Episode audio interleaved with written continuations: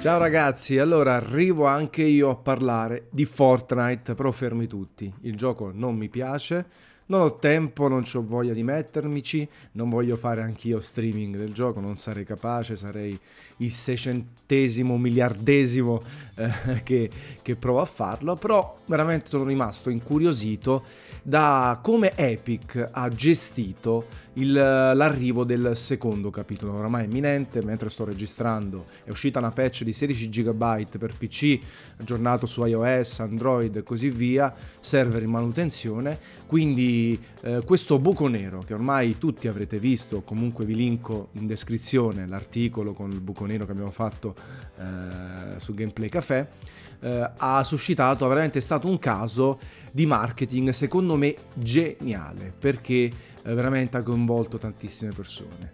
In poche parole, che è successo? Siamo arrivati alla chiusura della stagione 10 di Fortnite e Epic ha deciso di fare le cose in grande, forse addirittura troppo perché ci sono state delle controindicazioni.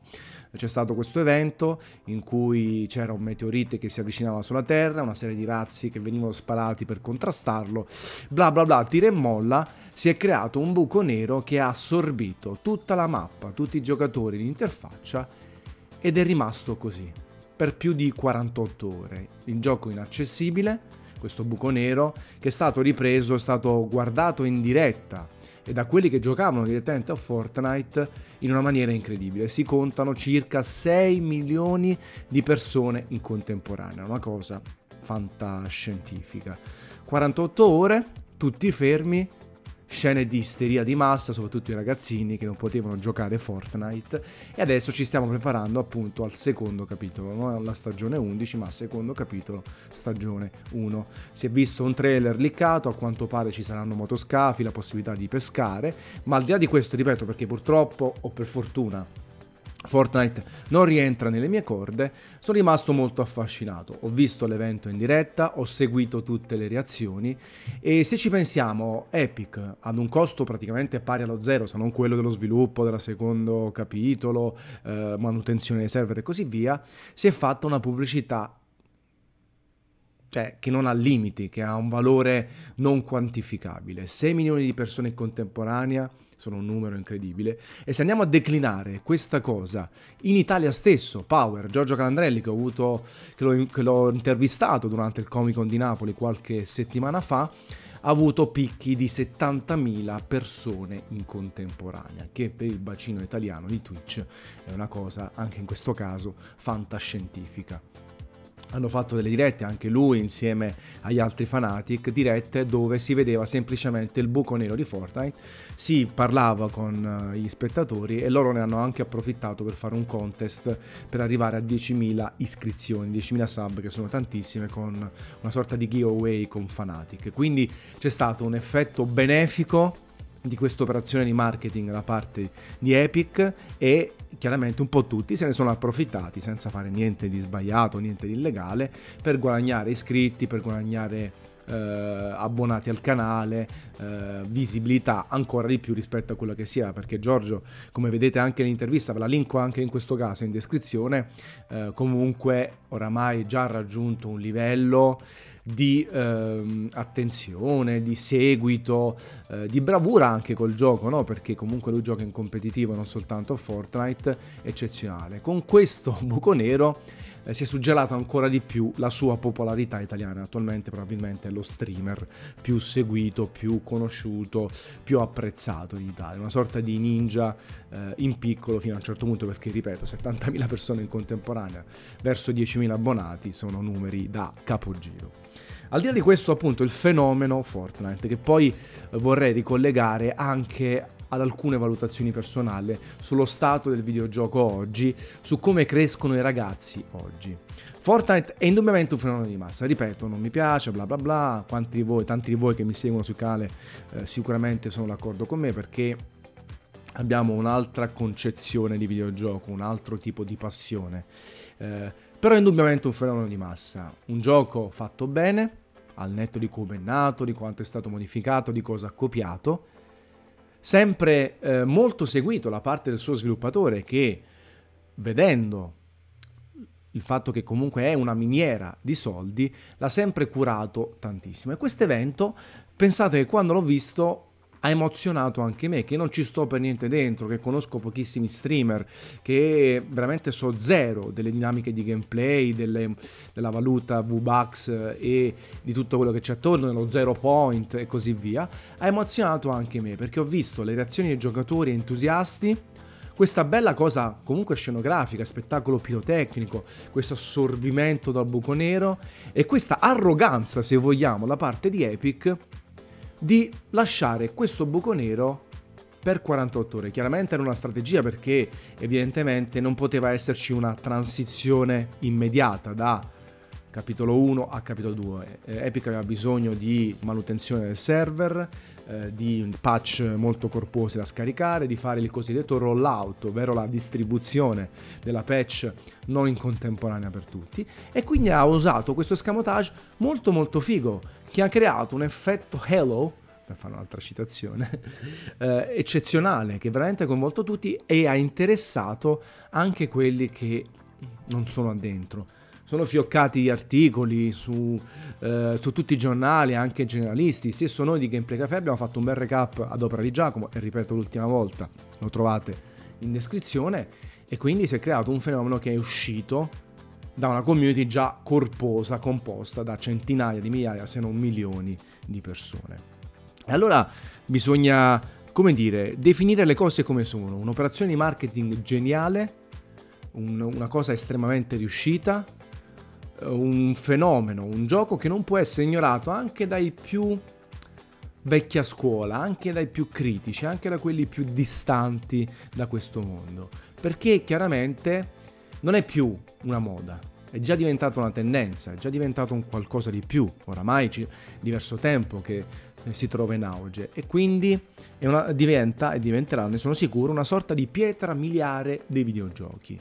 Un momento importante da mettere nel classico almanacco del videogioco, momenti topici della storia dei videogiochi. Ecco, Fortnite entra per quanto mi riguarda a pieno diritto, eh, soprattutto anche come fenomeno sociologico e tutto. Infatti eh, come dicevo, eh, sono arrivati tantissimi video di ragazzini eh, incavolati, genitori che facevano battute, adesso mi serve una babysitter, non posso più metterlo davanti a Fortnite, che è una cosa bruttissima come battuta per quanto mi riguarda, eh, persone che giustamente perché siamo in un periodo di analfabetismo funzionale enorme, che non capivano questo buco nero, pensavano fosse terminato per sempre Fortnite, invece era chiara l'operazione di comunicazione e di marketing.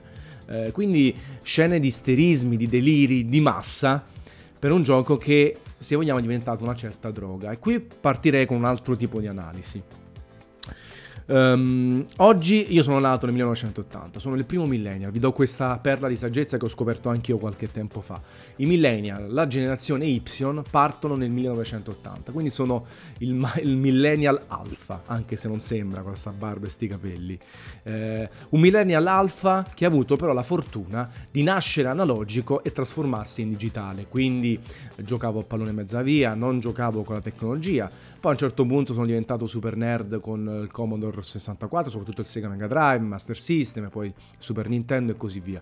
Quindi ho avuto questa fortuna di vedere entrambi i mondi, non perdere il contatto con la realtà fisica, ma essere abbastanza dentro a quella digitale, in, eh, in termini anche di edizione, quello che conosco, la capacità oggi a 39 anni di parlare con ragazzini di 13 anni e capirci. Il brofist, termini che utilizzano loro, viceversa posso parlare eh, anche con persone che di tecnologia non ne capiscono nulla e posso quindi alternare questa doppia faccia.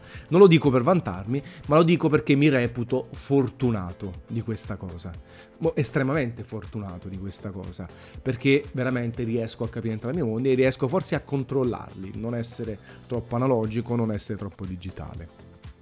Tutti quelli, i miei successori, i miei millennial, cari eh, nati nel 2000 e successivi, siete i miei figli, siete, fi, siete provenienti dal maschio alfa, dal millennial alfa, sono nativi digitali, sono cresciuti con uno smartphone, sono cresciuti con i videogiochi, sono cresciuti con una tecnologia sempre più inserita nella vita quotidiana di tutti i giorni. E quindi certe volte non si ha la percezione di quello che anche conta di reale ma non soltanto. Quelli ancora più giovani, magari non nel 2000, ma anche un po' più avanti, vedono in Fortnite derivati e nel, nell'App Store free to play, eh, nei MMO, nei MOBA, il modo principale per fare videogiochi, un mondo connesso, un modo connesso online, di interazione con altre persone, nel guardare altri che giocano, i content creator, i youtuber, i streamer e così via, e, e nell'essere molto più passivi subendo quello che vedono oppure partecipando in prima persona senza un sostrato narrativo artistico. Ed è questo che io riguardo il quale cerco di stressare voi lettori. Chiaro, purtroppo per fortuna mi seguite in tanti un po' più grandi, anche se ogni tanto qualche ragazzo mi scrive, molto giovane, anche in giro per le fiere mi incontra, scambiamo quattro chiacchiere, una foto e così via. Però stresso sempre sull'importanza di avere una base culturale videoludica più complessa, più articolata, più profonda rispetto a quella di giochi unicamente competitivi, senza comparto narrativo, dove quello artistico e musicale fa da sfondo ma non sempre viene assorbito. Perché è importantissimo. E lo dico anche a voi che giocate solo Fortnite e così via, magari qualcuno ci capita visto che nel titolo c'è scritto Fortnite. Provate a giocare un The Last of Us.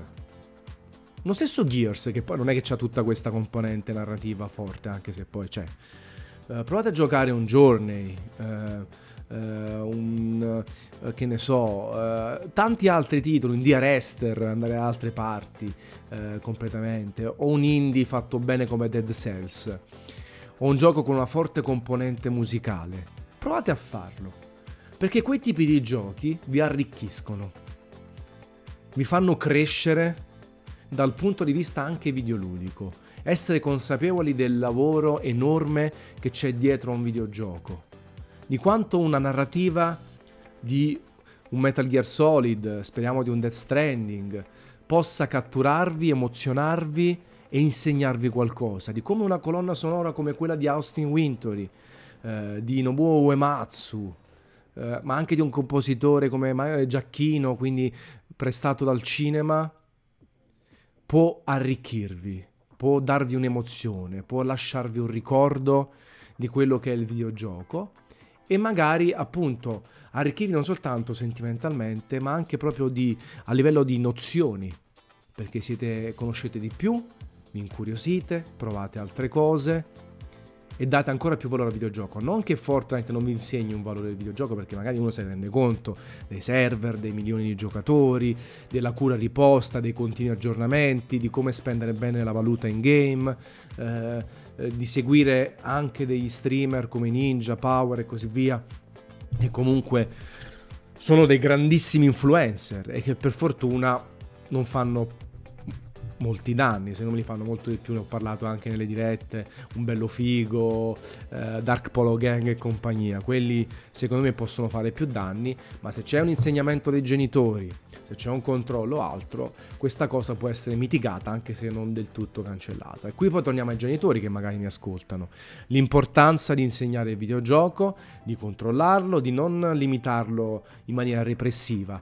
Però ecco, seguire per quanto possibile i propri figli in un percorso, non lasciarli allo stato brado davanti a una webcam, davanti a, a un gioco o altro. E non entro nemmeno nelle dinamiche del cyberbullismo e, e così via, magari, alla quale magari dedicherò un video a parte e ogni volta dedico un panel quando faccio il Comic Con di Napoli o quando partecipo ad altre fiere.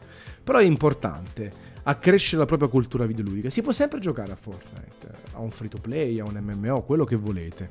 Però provate a giocare ogni tanto qualche titolo con una forte componente narrativa, musicale, artistica. C'è stato ospite nell'Hate Show dei Poveri Alessandro Taini e arriverà il video replica anche su YouTube.